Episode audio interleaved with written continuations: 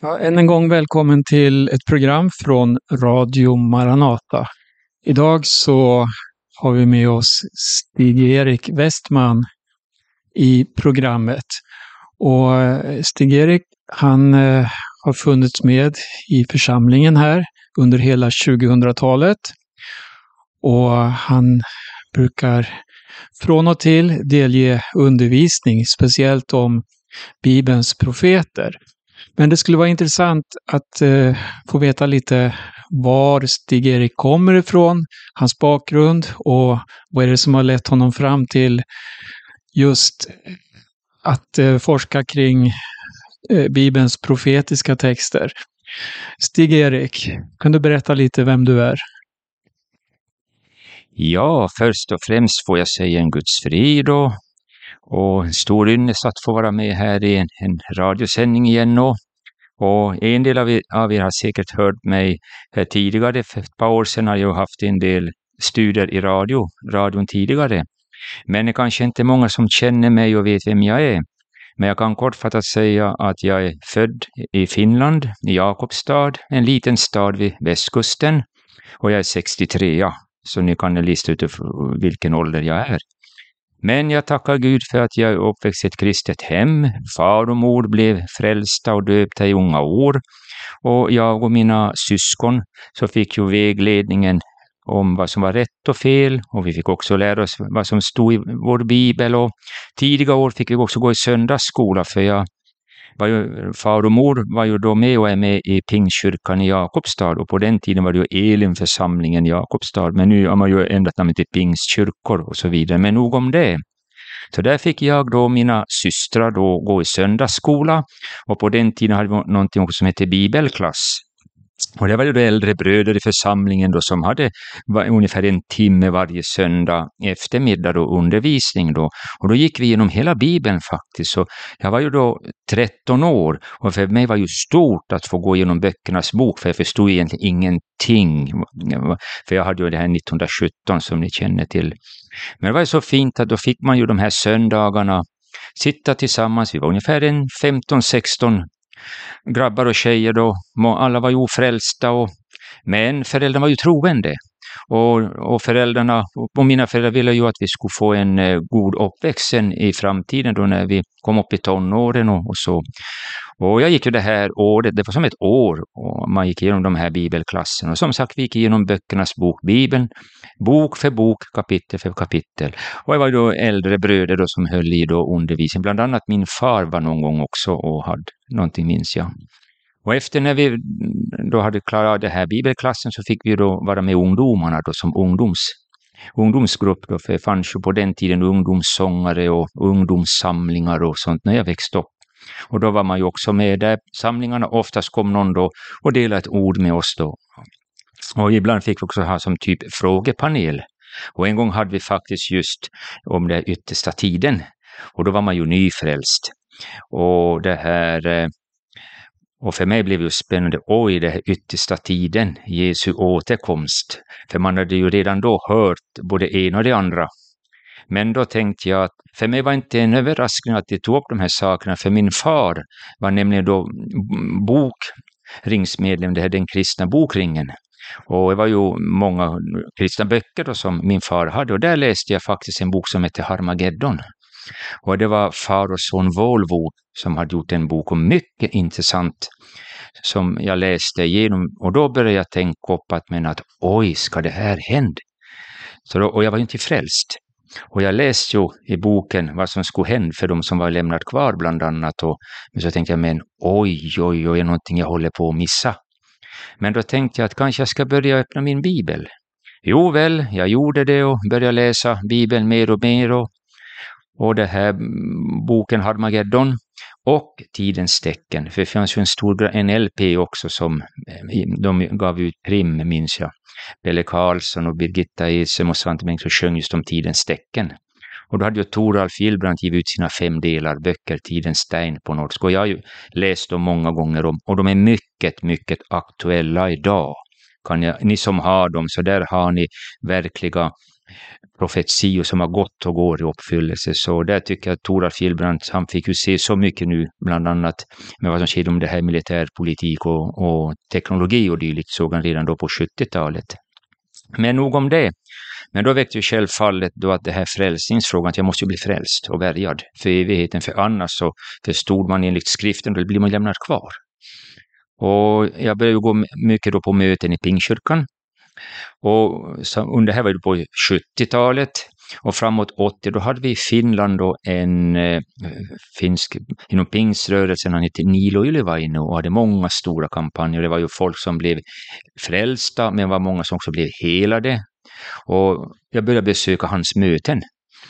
Och var, varje tisdag kväll så hade de de här stora mötena då i en stad som heter Lappo, på finska Lapua. Och där samlades cirka 3000 människor varje tisdag kväll i stadens idrottshall. Och de kom från hela Finland, fast det var en tisdagkväll, bussar med folk som ville höra då. Och han var god att predika och, och, och, och så. Och han hade, det var ju tolkning förstås, men allt gick då på finskan. Och det här strängbandet var ju då rätt stort och de sjöng de här gamla sångerna som man sjöng förr om, om det här vattnet och blodet, om frälsningen och, och hur viktigt det är att söka Gud medan han låter sig finnas.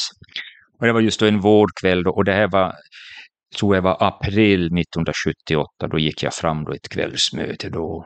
För jag hade lyssnat på predikan och då nämndes det också lite om Jesu tillkomst, så jag tänkte jag nu är det dags att gå fram. Och gick jag fram då och bad om förbön om att bli frälst. Och då var det en medarbetare till Nilo Ylevaino som bad för mig. Då fick jag den här tisdagskvällen, våren 78, möta Herren Jesus då, som min personliga frälsare. Några månader senare då blev jag ju döpt och jag tror det var i, i maj, slutet på maj då, som jag gick dopets väg då. Och det här blev då medlem i Elinförsamling i Jakobstad då. Fick då börja den långa mödosamma vandringen då. Men nu ska inte jag ta upp vad som hände sen, men ungefär fram till 20, 20-årsåldern, då, det här var jag ju 15 då, så fem år så var jag ju med och, och deltog både med ungdomarna och man var med ute på möten. Och, men sen kom då en tioårsperiod då man lämnade Gud ryggen då, då andra saker kom emellan, men det ska inte dra upp här utan att man får säga att det var tio förlorade år som den förlorade sonen. Och om ni läser om den förlorade sonen, vad han fick vara med om, så kan, ju, kan jag säga att det var ungefär samma saker som jag var med om som han var med om då. Men då kom jag ju tillbaka tio år senare då som en, en trasig själ kan man säga. Och, och då kom ju det här orden när man läst just om den förlorade sonen. Sonen kom hem och pappan tog emot honom och kramade om honom och sa ta fram bästa tvätten nu och ta fram den bästa kläden och måltid. Nu har en förlorad son kommit hem. Och det var ju bilden på mig då. Så jag fick det som bekräftat då. Men sen då så började jag ju vara med på nytt då och jag mm, var ju då så att jag sjöng, började sjunga lite också.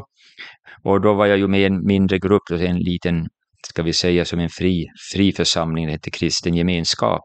En tvåspråkig grupp. Och där fick jag då god undervisning, vägledning och hjälp. Och där fick jag också lära mig börja sjunga, både på finska och svenska. Men jag har ju haft förmånen också att få ha mycket gamla grammofonskivor just Maranatas skivor och Hemmets härol och så där. Jag hittar mycket sånger som jag faktiskt har skrivit ner själv som inte finns till exempel i Sälaregn eller Segertorn idag som man skrev ner och då har jag lärt mig att sjunga dem då och så. Men sen kan vi kortfattat säga att under hela 90-talet var jag med igen och jag var med på mötena och, och visst kom de här små tvivlen ibland. Att är man verkligen frälst och så? Men då fick man ju alltid bedja till Gud. För jag började ju läsa Bibeln varje kväll efter jag kommit tillbakas. Öppnade böckernas bok och läste ett kapitel.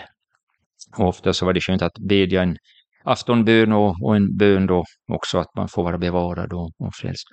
Och nu eh, har vi 2023 och och jag tackar Gud att man får vara bevarad. Visst kommer de här små tvivlen, visst kommer det faror och frestelser och visst händer att man faller många gånger för vi, nå, vi har ju ännu inte nått slutmålet. Och vi vet ju en dag ska vi nå vårt slutmål och korsa gränsen och för vi vet ju då är vi ju hemma. Och så. Men det som jag tänkte säga också att då mm, det här Maranata-rörelsen så kom jag i kontakt med alla redan på 67, 68, 69 då jag var Kärresjö. Så där fick man ju lära känna, se och höra alla de här kända profilerna som, blev, som var med och medverkade på olika sätt och som skrev mycket tidningar och ja, framträtt och så. Och jag var mycket inspirerad, för jag var ju bara en liten grabb, fem sex år, men man, men man förstod ju ändå speciellt, där sjöng de just mycket om Jesu tillkommelse och, om att vara redo och ta emot frälsning, men det var ju bara en liten grabb. Men ändå, så det var något som fastnade i mig, som såddes i mig. Och när man fick höra de här sångerna och, och man minns ju eh, tiderna, det var ungefär 60 stycken sångare och musikanter och de sjöng de här gamla sångerna. Och jag var fem år, men man kände att man satt och klappade i händerna. Jag var en liten pojk, men det kändes fint. Men det här 1998 då så, det här eh, kom jag då till Maranata församling i Stockholm.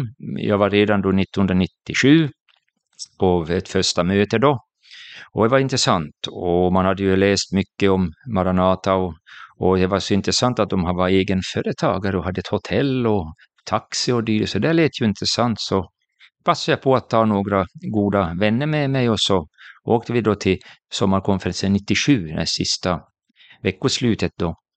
Och så blev man ju så, oj, här fick man ju riktigt börja svara på de här frågorna om Jesu tillkommelse och allt det här. Och Arne Imsen talar ju, Folke Jakobsson och Gunnar Andersson och Tage och Gunnar Nilsson och, och Jan Igel och många, många andra, Bern och Robin och, och så man fick sån, oj, nu får man ju igen det som man har missat. För jag hade ju missat enormt mycket då jag hade varit ute i världen tio år. Så man får se att där börjar man bygga upp det här som rehabilitering då just med det här ordet då igen. Och det här, jag var, stannade ju två veckor då i Maranata församling då 97 då och hjälpte till och tältet togs ner och, och lite småsysslor. och så tänkte jag att ska jag kanske ta ett stort steg och våga bryta upp? För jag jobbade ju på den tiden 12 år inom tunga industrin, skiftesjobb, metallindustri. Det var bra arbete men det var mycket stressigt och jag började må bara dåligt av den här sista tiden då när det skulle börja sättas in datorer och robotar då tänkte jag, nej herre, ska jag fortsätta med det eller har du någon annan plan för mig? Nåväl, jag var hemma då ett år då efter jag hade varit 97 då och jag bad till Herren varje kväll till Jesus att nu får du hjälp mig att är det din vilja att jag ska göra ett uppbrott? För det var ju något som jag aldrig fanns i min tankevärld, att man skulle lämna ett etablerat arbete och, och, så. Visst, jag bodde fortfarande hemma hos mina föräldrar, men var ändå på väg att flytta ut och skaffa lägenhet i alla fall. Men då tänkte jag att ja, vill du att, här att jag ska bryta upp? Nåväl, jag bearbetade den under nästan ett år och sommaren 98 gjorde jag då ett återbesök och då var jag också och hjälpte pilgrimsfolket i Norge en del och så i Stockholm då med på tältmötena. Och, och då var det flera där som började fråga, men broder, ska du ta ett steg? Och, och, för de började känna att här skulle finnas en medarbetare. Mm. Och jag tänkte, jo men att jag har haft lite samma tanke, men att nu åker jag hem hela augusti och så lägger jag saken inför vår far och så får vi se om jag kommer något tilltal. Jo, då ska ni lyssna. Jag var, tror jag, två, två nätter det här, mm. innan jag sa upp mig, då, för jag jobbade nattskift. Så jag, jag hade redan informerat företagsledningen att jag kanske ska säga upp mig. Men jag vill avvakta ännu lite. Jo, då på natten kom då en syn. Och ni som har läst er bibel så vet ni Paulus, mannen från Makedonien, kom över och hjälpte oss. Och jag fick höra den rösten. Stig-Erik, åk över till Stockholm och hjälp dem. Så var det bara att ta steget ut i full tro. Och jag kan säga att jag fick ju all, allihopa emot mig. Många till men, men vad håller du på med? Ska... Jo, men Herren har talat till mig att jag måste göra det här, min uppdragsgivare, och han kommer att ta hand om mig för att jag tog det här stora steget. Och då kan jag bara dra en parallell till det här Elisa, han var ju bonde. Och han fick också en kallelse och föräldrarna protesterade ju. Pappan sa, min son, nu ger du upp ett tryggt liv för, som är fullt med faror. Och, och då sa sonen, alltså Elisa, att jag vet men Gud har kallat mig, jag måste lyda. Och, och då hans mor sa, jag är stolt över dig min son. Och jag kände att det steget tror jag var nästan som bördor föll av också, det här med skift. Och man var ju tre skift. man var ju som fastkedjad i, i, som en stolpe, så kom ju ingen vart. Du skulle bara tänka, tänka, tänka och produktion skulle gå på så att det kom bra resultat. Det var ju många andra medarbetare som började må dåligt också, så de slutade ju sen efter, en, efter jag hade brutit upp, så for nästan alla från fabriken att de sa upp sig och sökte andra jobb. Men det var just det som att, att det är viktigt att kanske du som nu lyssnar till det här programmet, att du ska inte vara rädd att ta de här stegen.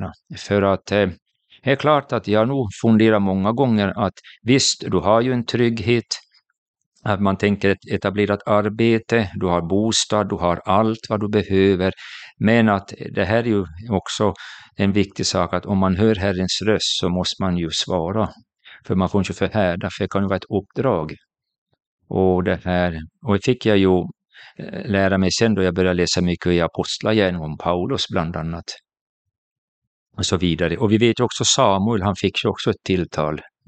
Att det här, eh, han sprang in till Eli, men har du kallat på? Nej, nej, det är inte jag. Och jag tror det var tre gånger som han hörde rösten.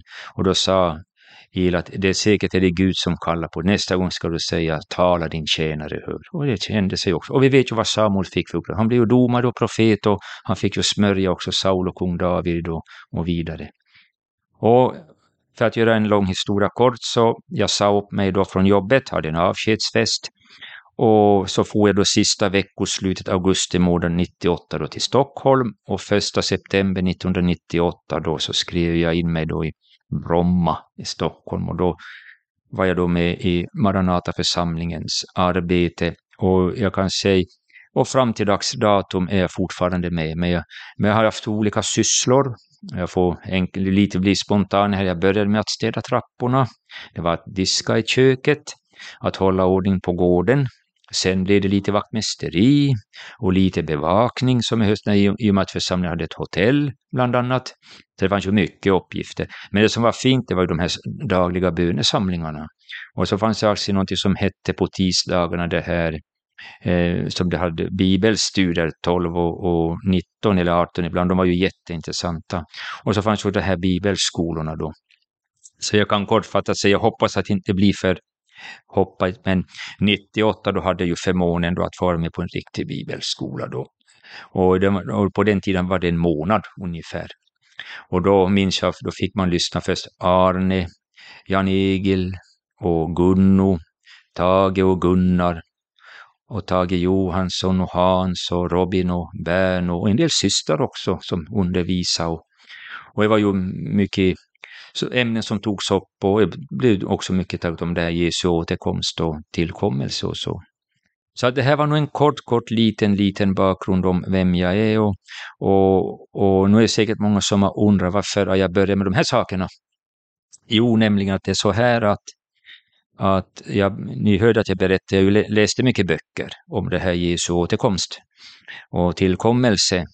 Och det här var ju mycket som frågetecken för mig. Men tack vare att jag var med i Maranataförsamlingen så fick jag ju god undervisning och bröderna och systrarna föräldrar med mig mycket böcker som jag har fått. Så jag har sparat in flera hundralappar för de böckerna jag har fått av bröderna och systrarna. För de insåg att, att här behöver jag ju hjälp praktisk hjälp och så fick jag ju då. Framförallt så är ju Bibeln då den bästa bok man ska ha först, men det finns otroligt mycket böcker man ska ha bredvid sig och läs faktiskt för att få en grepp om det hela. Så att det här eh, 2012 så var det nyårs, eh, det var nyårshelgen och vi hade haft nyårsvaka och allt och jag gick och la mig och, och så låg jag och sov. Och det här, eh, ja kan man säga påminner lite om Johannes uppenbarelse, han fick ju se syner. Han fick ju ordet skriv ner synerna. Och jag låg natten och sov och så var det som jag kände att, men vad håller på att hända? Och så var det som en bild började spela upp sig för mig. Och så ser jag mig själv. Jag sitter vid mitt skrivbord. Och Bibeln är uppslagen. Och så är det kapitel, det är profeten Daniel. Och så är det vissa kapitel Uppenbarelseboken och Jesaja. Det här med Damaskus förstörelse och sånt. Så tänkte jag, men oj, är det här någonting som jag ska börja tala om. För jag hade upplevt att, att det var så tyst om det här tillkommelsen. Visst fanns det några som höll, höll i det här fortfarande, men det hade blivit så tyst med alltihopa och man började ju se vartåt det började fara världsordningen. Så bara till Gud att du som är, vet allt, ser allt, hör allt och har allt under kontroll. Jag ber om din hjälp om det är så att du vill att jag ska börja undervisa de här ämnena, för jag kan säga att man är ju rookie eller lekman när man öppnar de här böckerna och man har ju hört och, hört och sett och lyssnat på de som verkligen har läst det här och lagt ut ordet och så om de här sakerna. Men jag bad enkelt till Gud att om det är din vilja och för jag känner att jag vill förmedla det här, även om jag bara är som en enkel lekman. Jo, då sen fick jag då som en syn igen att jag skulle rita ner fem planscher och fem bilder om världsordningen. Och jag visade den för många och många undrar men att oj, hur har du kunnat rita ner sån här bild? Så, så jag berättar ju då vad som gällde. Och det här eh, synerna jag fick se och ritat ner på planscherna är helt enkelt om vad som ska hända i framtiden. Och mycket av det här som jag att tecknat ner 2012 på planscherna har faktiskt gått i uppfyllelse. När jag börjar se och läser media och allt så mycket av detta har gått i uppfyllelse, de här synerna jag fick 2012. Och det här, och då tänkte jag att nej, nu är det dags att man får börja försiktigt då och så fick jag förmånen att ha 14 bibelstudier i Maranataförsamlingen och fyra radioprogram.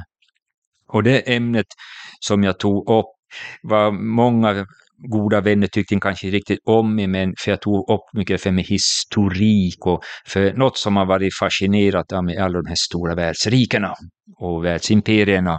Och det var mycket dem jag vidrörde under mina bibelstudier och världshärskare och gick ju allt ända från början Nimrod fram till den som ska komma. Och det har ju legat mig varmt om hjärtat att varna för de här stora de här eh, världsrikena som har varit och det som ska komma.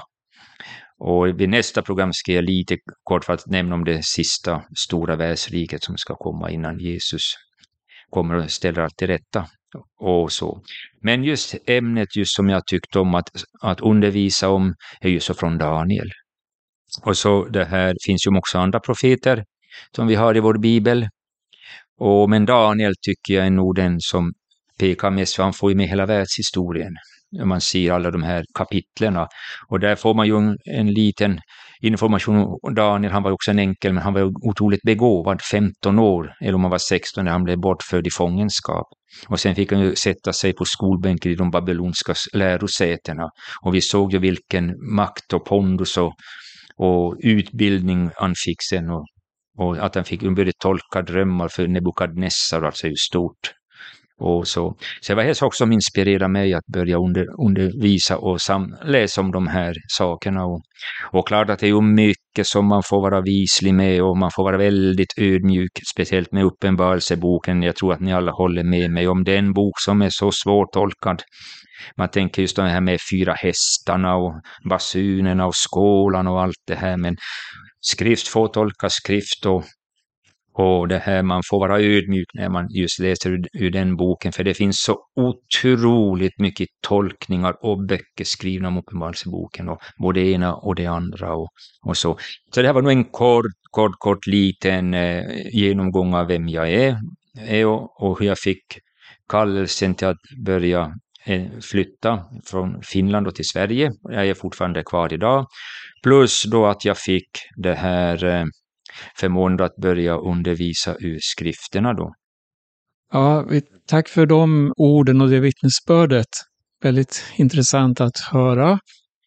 Eh, jag vet också att du brukar sjunga i våra möten. Du står ofta framme med sångarskaran och sjunger och även solosånger.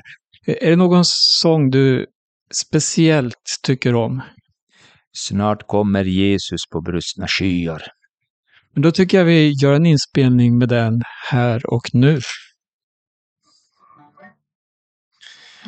Snart kommer Jesus på brustna skyar, då skall vi se honom som han är.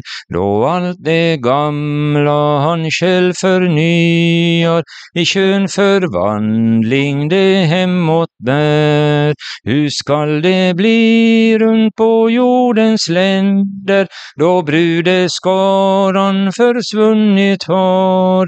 Från himlens land land ingen återvänder, den som nått dit skall nästan stanna kvar. Den dagen blir ej som andra dagar, en stor förvirring man då får se. Så mången moder då klagar, gråter, mitt barn igår kväll jag hörde be. Så många gånger de gamla orden om Gud som haver små barnen kär. Nu saknas många vid måltidsborden och aldrig mer skall man se dem där. På biografer och danspalatser man märker föga vad som har hänt och krogens gäster sig göra glada utav det dryck är som allt förbränt och ut i kyrkor och bönehusen man hör i kvällen en dyster sång. Hur är det möjligt har Jesus kommit? Vi menar det, vara med en gång. O människohjärta, när Jesus frågar om han på jorden skall finna tro, vad skall du svara om ej du vågar bli lämnad kvar utan frid och ro? O människohjärta, din djupa längtan blir stillad endast i Jesu famn.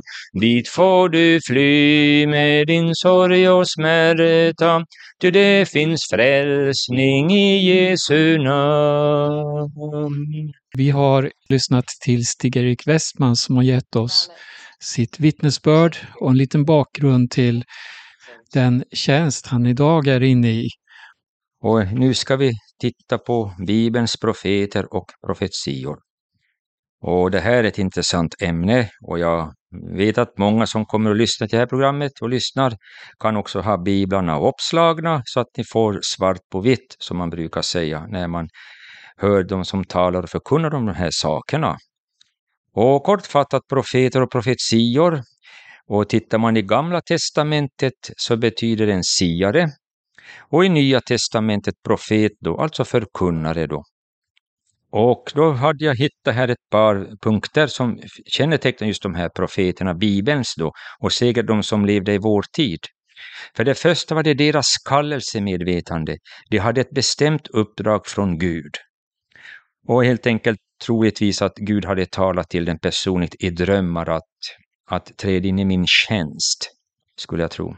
Och deras Guds umgängelse, det, det trädde nära Gud och man får för utstå då att de det här levde med Gud 24 timmar om dygnet och väntade på hans direktiv och deras lydnad. Och när de hade hört Herrens röst vågade man inte tiga. Då var det bara att tala. Det var det som blev lagt i deras mun. Och vi vet ju Jeremia, den gråtande profeten, han hade sannerligen det motigt när han skulle förmedla sitt budskap till sitt folk som var rätt gensträvigt. Men det var ju klara order från Gud som han hade fått, som han skulle förmedla, men många tog inte emot detta. Och de var beklädda med en gudomlig kraft och myndighet. Och ofta utförde de underverk. Där har vi Elia och Elisa som gjorde en del underverk. Och deras budskap riktades ofta till furstar, kungar och präster. Och det ser vi ju idag att det finns ju många profeter i vår tid som sannerligen försöker varna sina statsministrar och ministrar och så, exakt som det står här, men många vill tyvärr inte lyssna.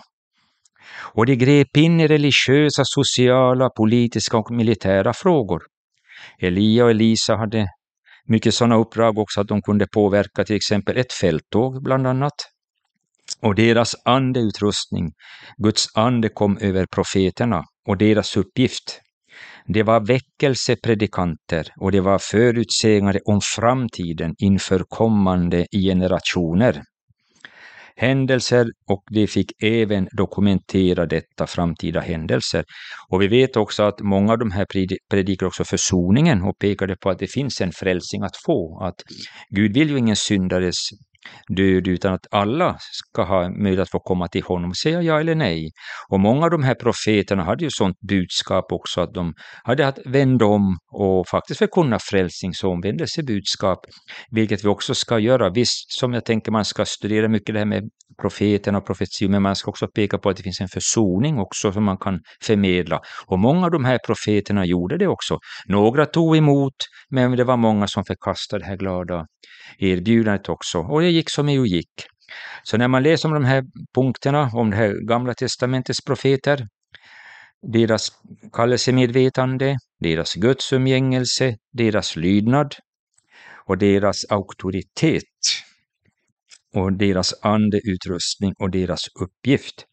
Så när man läser om de här profeterna så har jag tänkt att hade de möjligtvis att de har familjer, men jag tror de var nog jag tror de var ensamstående, jag tror det hade inte gått att ha familj. Men man vet ju, de kan ju ha haft någon som, hade, som kanske satt hemma då och bad för sin man. Så man vet ju inte, det förtäljer ju inte skrifterna om, men jag tror personligt, om någon skulle fråga mig, så jag tror de var nog ensamstående. De hade nog inte tid för, för det här familjelivet. Men man vet ju inte, någon kan ju ha haft någon livskamrat som var i bakgrunden och kanske bad för sin make som hade det här ämbetet.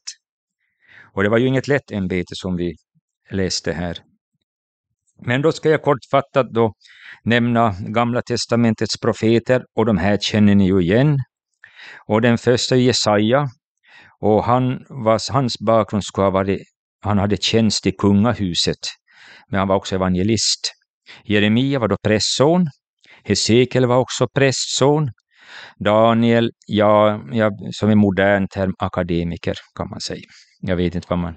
Men man kan vara student om man vill så. Hosea var profet, Joel var profet, Amos var herde, Obadja var präst och Jona var ju då som missionär. Och, och Mika då som evangelist, Nahum präst och tillika profet och Hababkuk tempelsångare och också profet. Sefania skulle då ha varit hovtjänare. Haggai skulle ha varit som en lekman. Och så Sakarja var präst, Malaki profet, budbärare. Och så är det också Taje Samuel, han var ju som domare. Elias skulle också ha varit präst och Elisa då bonde. Så det var ju sådana enkla människor som det här fick komma i tjänst för Gud. Bland annat Elisa, han var ju en enkel bonde. Och han var ju så radikal när han fick sin kallelse så han, han slaktade oxarna och brände oket och allt. Han brände broarna bakåt och gick 100% inför Gud alltså i hans tjänst. Och han fick ju vara till välsignelse också.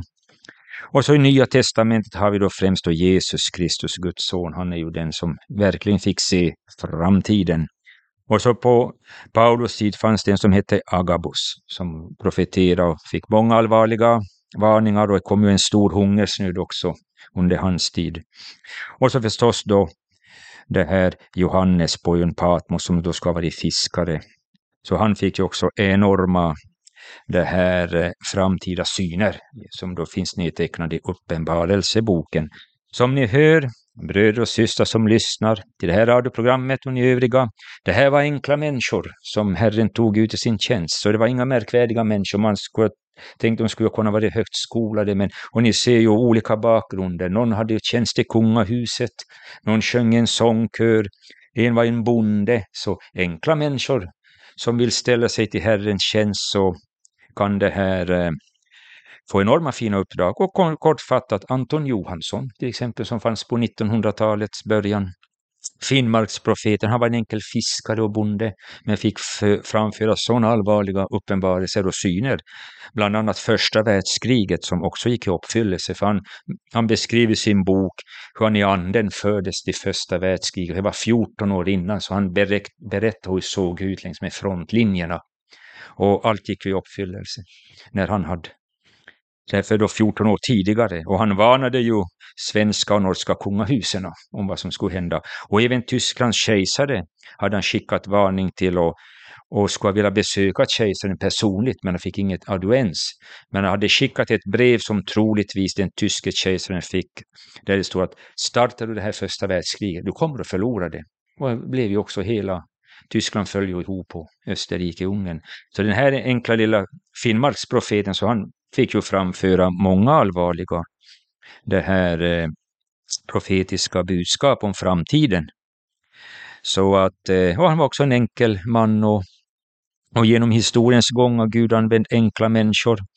I Sverige finns det något som heter här, en kvinnlig profe, profetissa då, som det här, eh, det här, en samekvinna, det här Kristinebergs profetian också, var också en enkel samekvinna som fick framtida synuppenbarelser. Och så nämnde jag då här i vår tid då Anton Johansson, fiskare, och så Birger Claesson, pastor. Han skrev de här berömda böckerna Dom över Sverige och Sveriges ödestimma.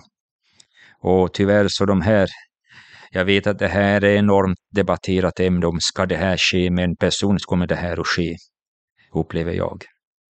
Och så Frank Mangs, han var förkunnare en enkel broder i Österbotten i Närpes var han född och han var ju en omtyckt talare på torpkonferensen på 70 och 80-talet. Han var förkunnare. Och så Jukka Rokka, en finskspråkig, han var missionär. Han framförde också allvarliga varningar till finska folket under en tid. Och förstås Emanuel Minos känner ni ju nog alla till och han har ju skrivit mycket böcker och det här, han var ju då evangelist och, och han jag kan kortfattat nämna det här som jag hört talas om. Det var ett friluftsmöte i Narvik. Och han, fick, han gick fram, han var fem år.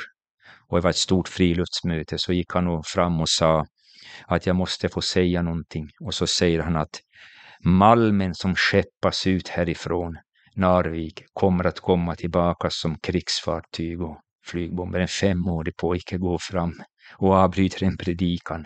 Och mamman säger, nej men gutte min, vad har du gjort?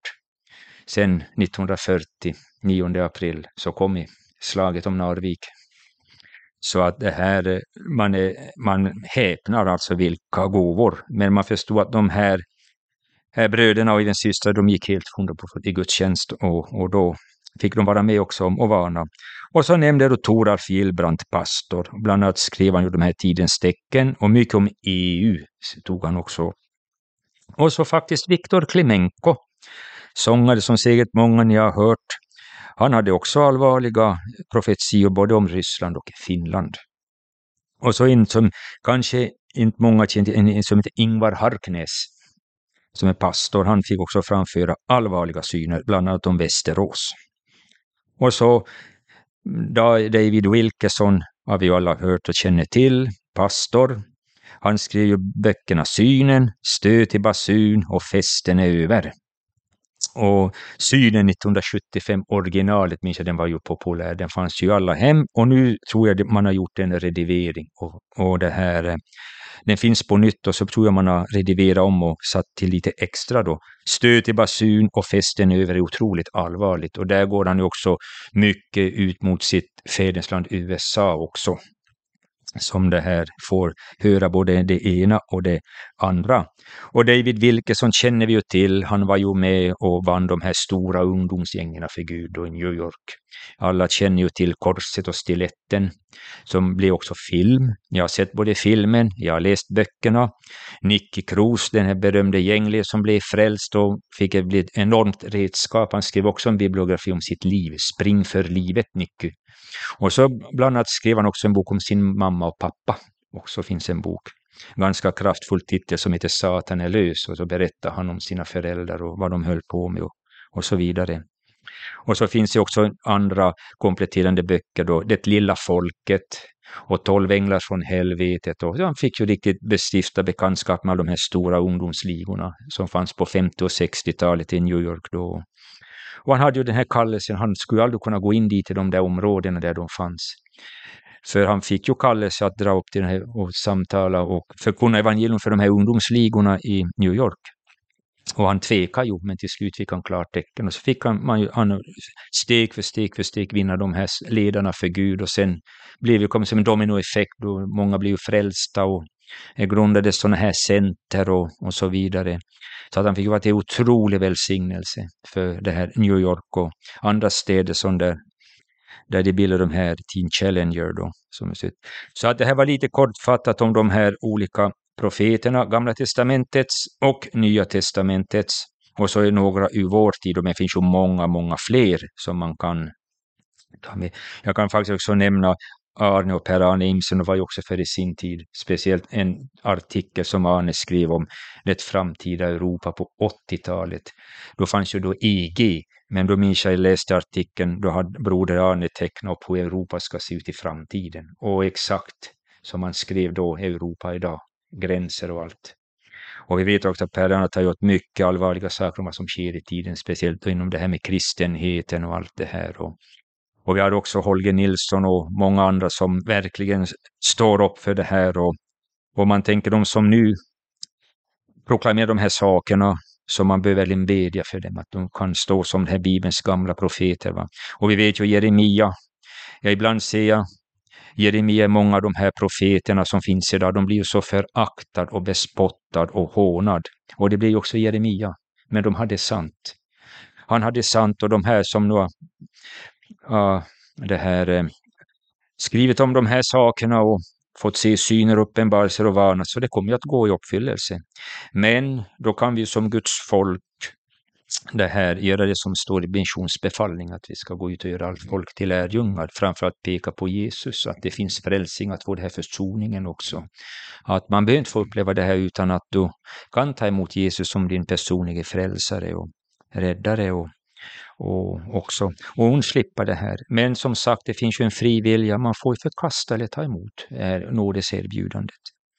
Men det här var då lite kort översikt om de här profeterna som personer, vad de hade för bakgrund. Och jag ska nu bara hastigt ta en kort resa genom vår bibel. Och vi kan då börja med det här eh, Jesaja. Och han fick ju förvarna mycket om vad som skulle komma över Israel och Juda.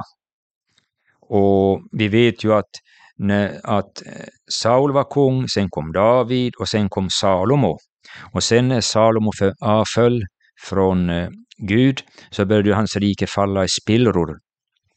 Och, det här, eh, och då kom en profet då, och mm, till en arbetsled som hette Jerobim och, och berättar då, rev sönder sin mantel, att Israel skulle delas upp i två delar, Israel och Juda. Och sen att han skulle få regera över tio stammar i norr och, och, och Rehabim över de två andra i söder. Och sen blev ju då ja, ett enda krigande och bråkande om både en och det andra. Israel och Juda gick med i olika världsliga allianser, militärmaktens beskydd. Istället för att rådfråga Gud så sökte man sin tillflykt till många av de här stora imperierna som fanns då, Egypten, Assyrien, som var, som var, man tyckte på pappret var de starka, men det var ju bara svaga riken. För vi vet ju, sen kom ju Babylon och plockade bort alla de här, och även Israel och Juda. Så att här är det också en parallell idag när man ser till att världens människor nu söker skydd i NATO till exempel. Det är inte NATO vi ska förtrösta på utan på Gud. Som är, för han är svar på alla frågor. NATO är ingen svar på de här frågorna eller något, utan det är himmelens Gud, hans son Jesus Kristus. Och det är honom vi ska fly till och sätta vår tillit till och förtrösta på. Och det gjorde tyvärr inte många av de här kungarna, Israel och Juda, och det blev som det blev också. Att de försvann i historien då, när stora rikena kom över. Så Jesaja han varnade mycket för den här Egypten och eh, Assyrien. Och så var det en del mindre små riken som man fick då varna då sina kungar för. Och tar vi då också kortfattat om Jeremia, för många av de här var ju samtida. Och det här Jeremia hade också många varningar just om Assyrien och Egypten och så, just också om Babylon, som då kom upp som ett nytt rike. Hesekiel hade också allvarliga syner. Han såg ju det här Jerusalems belägring. Han blev ju bortförd i fångenskap till Babylon, så han fick ju uppleva att det gick i uppfyllelse, Hesekiel, Daniel och Jeremia. blev ju krigsfångar i Babel då. Och så har vi ju då Daniel och det krävs ju nästan en egen studium om man ska riktigt ta upp om Daniel. Så jag kan kortfattat säga, han fick ju se vad som skulle ske i framtiden, de här fyra stora världsrikena bland annat, och så vår framtid fick Daniel se. Och jag kan säga att det finns bibelstudier på nätet i församlingens arkiv där jag just berör mycket om Daniel. Och så om ni är intresserade kan ni söka efter där och lyssna. Och så de här andra profeterna då, Hosea, de framförde ju då som varningar till sitt eget folk, till både Israel och Juda. Och de fick också se många av de här stora imperierna ta de här länderna, Israel och Juda då, och till slut då kom ju då Babylon. Så i stort ordalag, de här Bibelns gamla testamentliga profeter levde ju nästan samtidigt, så de kompletterar ju varandra så fint just när det gäller det här framtida synen och uppenbarelserna om de här världsrikena och, och hur det skulle gå för Israel och Juda. Och vi har ju Jona, och vi vet ju att Jona han fick ett uppdrag och till Nineve, men vi vet att han flydde. Men Gud hann upp honom, skickade en storm. Jona kastades in i havet, en fisk slukade upp honom och sen slängde upp honom på land. Och sen så fick Jona då tilltal om du vill gå till Nineve. Och då gick han och förkunnade både doms budskap. Men man får säga tack och lov, då böjde sig folk, där kungen och allihopa klädde sig i säck och aska och fasta och bad. Och, så då blev ju Nineve skonat då. På, tack vare att Jona hade predikat frälsning och eh, det här eh, räddning då så tog man sig, sig tillvara då och tog emot det vad Jona det här eh, bjöd till då. Sen har vi Nahum och Nahum fick ju då bara det här förkunna dom över Nineve, för då hade man ju glömt allt det här som man hade, hade gjort när Jon hade predikat. Man lämnade Gud på nytt och föll tillbaka till gamla, gamla hjulspår så att säga. Och då kom då Nahum och då fick han då förkunna dom över Nineve. Och vi vet också att Nineve gick under. Och det här Babylon tog ju då över det här eh, i Israel och Juda då, och de här Assyrien. För om man tänker historiskt sett så Hetiterväldet, egyptierväldet, - assyrienväldet, var ganska stora riken eh, som fanns då. Och, och just de här tre nämnda rikena var det många av de här profeterna som fick varna för. För Israel tog ibland hjälp av Egypten. Juda for många gånger på Assyriens sida för att, som får hjälp mot varandra, mot varandras fiender. Och många profeterna varnar ju för det här. På ett ställe står det ju en, en profet som sa det här att borde ha sökt Gud om vägledning och istället för att fly till en världslig makt. Och det gick ju som det gick också. Så att om man tänker då det här gamla testamentets alla profeter så att de, som vi läste här i, i början när jag presenterade dem, att de hade ju sådana uppdrag och, och auktoritet. Att, som jag nämnde då i första eh, delen att deras budskap riktades ofta till furstar, kungar och präster. Och här också att de grep in i religiösa, sociala, politiska och militära frågor. Så att det här, eh, de var verkligen ett redskap för Gud och, och, och fick göra både kraftgärningar och, och många fick ju se sina profetior gå också i uppfyllelse. Och de här profetböckerna är ju som testamenten idag till oss. Så nu när vi läser speciellt Jeremia finns det ju en kapitel som passar så bra på hur det ser ut på vår jord idag. Du tänker ett träd och ett vaktskjul och man ser hur det här trädet blåser. Och det här slungas hit och dit och, och svajar som raglar. Och, så att det eh, är verkligen allvarligt när man läser de här profetböckerna. För jag brukar säga att de är som testamenten till oss och och mycket har ju faktiskt gått i uppfyllelse under det här profeternas tid. Mycket har ju sen gått under eh, uppfyllelse under vår tid, bland annat Israels födelse, som vi känner till. Det är flera profeter som Amos bland annat och flera andra om, om det här att öknen ska blomstra och Hesekiel med de döda benen och allt är ju bild på Israels födelse 1948 och är ju en enormt stor sensation att ett, ett land plötsligt dyker upp. Så att där, där fick man ju se att det var nog den största profetian som gick i fullbordan när Israel kom som nation.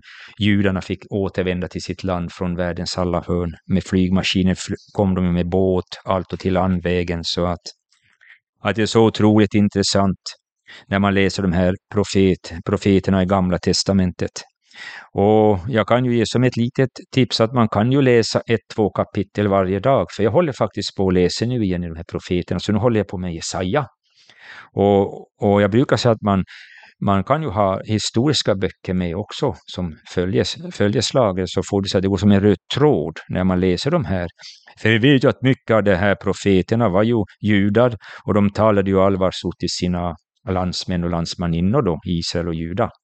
För de här var samverkande på parallellt med varann också, så de kunde ju komplettera varann. Och så har vi då i Nya Testamentet då vår frälsare Herre Jesus Kristus. Han frambar ju också det här med Matteus och Matteus 24, 25 kapitel också vad som skulle ske och allt gick ju i uppfyllelse. Så det är den största profeten och siaren som har funnits. Och vi vet ju att Jesus Kristus ska komma tillbaks till vår jord, men för det ska vi forma en uppryckelse, bröllopet i himlen. Och, och det är ju en dag som vi alla väntar på. Och sen sist när jag nämnde om de här profeterna som har funnits i vår moderna tid, det finns ju något mycket böcker att läsa om det. Man kan gå in på nätet och stå upp namnen på dem så finns de ju utlagda där allihopa. Och jag rekommenderar varmt Toralf Filbrands böcker, att läsa dem. Och så finns också det här David Wilkesons, de här tre böckerna. Synen, stöt i basun, festen över. För där har vi verkliga profetiska uppslagsverk. Och den som också är intresserad kan ju läsa det här domen över Sverige och Sveriges ödestimma med tanke på nog hur Sverige engagerar sig allt för djupt i världsliga konflikter och, och det här och det här kommer inte att sluta något bra. Men vi får lägga allt i den levande Gudens händer, hans son Jesus Kristus. Vi vet att det finns bröder och systrar här i Sverige som lider över situationen som de befinner sig i. Så vi får försöka hjälpas åt och göra vad vi kan för att rädda Sverige. Och, och det enkla är ju att vi får bedja och så kanske vi kan få ett tilltal som några av de här profeterna, att kanske gå ut på torget och ropa ut som de fick göra. Så vi får bara lägga allt i vår himmelske faders händer och, och de här profeterna, man kan läsa om dem i Bibeln. Jag rekommenderar varmt, läs de här bok för bok. Och även de här på modern tid och som fanns. Det finns ju böcker om Anton Johansson, Birger Claesson, Frank Mangs och även Jukka Rokka, men jag tror de är på finska. Emanuel Minos böcker är ju också otroligt läsvärda. Toralf Gillbrandt, och så Ingvar Harknäs, David Wilkeson och förstås Arne och Per-Arne också, som har skrivit många allvarliga böcker också, och med flera. Och, och vi har ju också tidningen Midnattsropet som vidrör de här sakerna också. Och det finns ju flera flammor med fler som verkligen försöker varna inför det som komma skall. Och kort, kortfattat så vet vi att i framtiden ska ju komma ett slutgiltigt imperium som ska för en kort, kort tid då, och det är då Antikrist, den falske profet och en stor världsregering som ska leda det sista, ultima imperiet. Men det kommer då att bli det sista, för Daniels staty visar då i slutet, kommer en liten sten rullande. Statyn allt krossas och så blir det stenen till ett stort berg och då utgår vi från att det är då fridsriket och fram som kommer.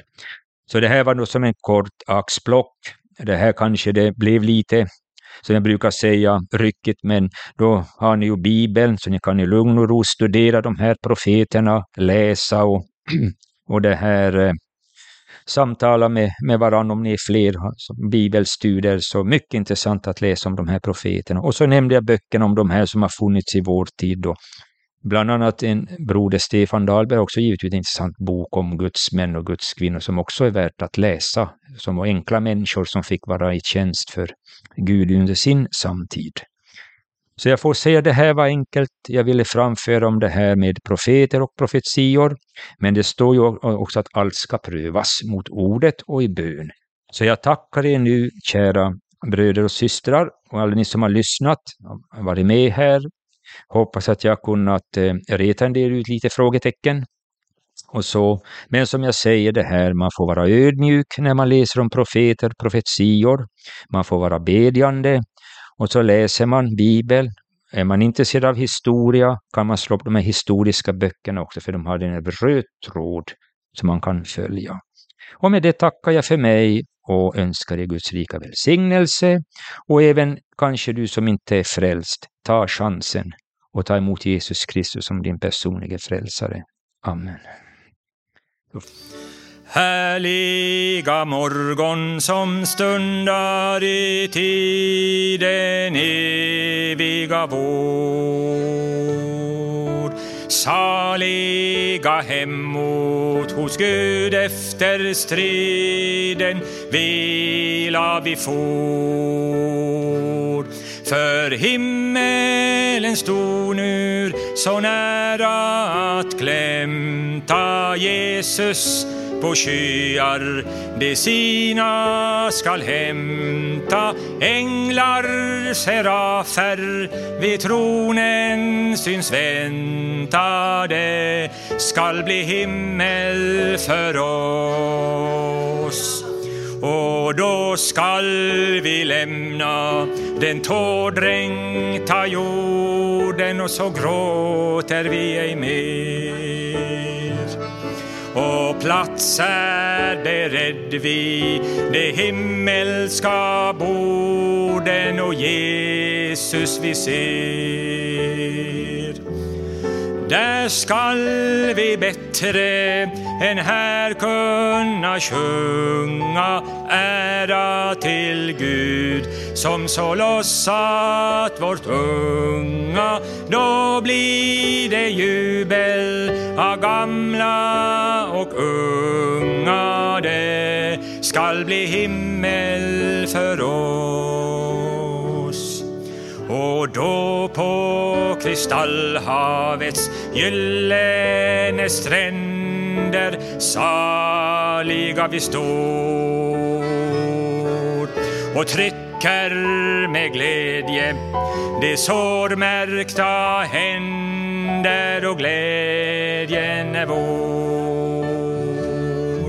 Och där skall ej sången om lammet upphöra alla de gyllene strängarna röra då skall ej jordlivets oro oss störa. Det skall bli himmel för oss. Och så då på kristallhavets gyllene stränder saliga vi står och trycker med glädje de sårmärkta händer glädjen är vår. Där skall ej sången om lammet upphöra alla de gyllene strängarna röra då skall ej jordlivets oro mig störa för det skall bli himmel för oss. En härlig framtid som väntar syskon. Amen.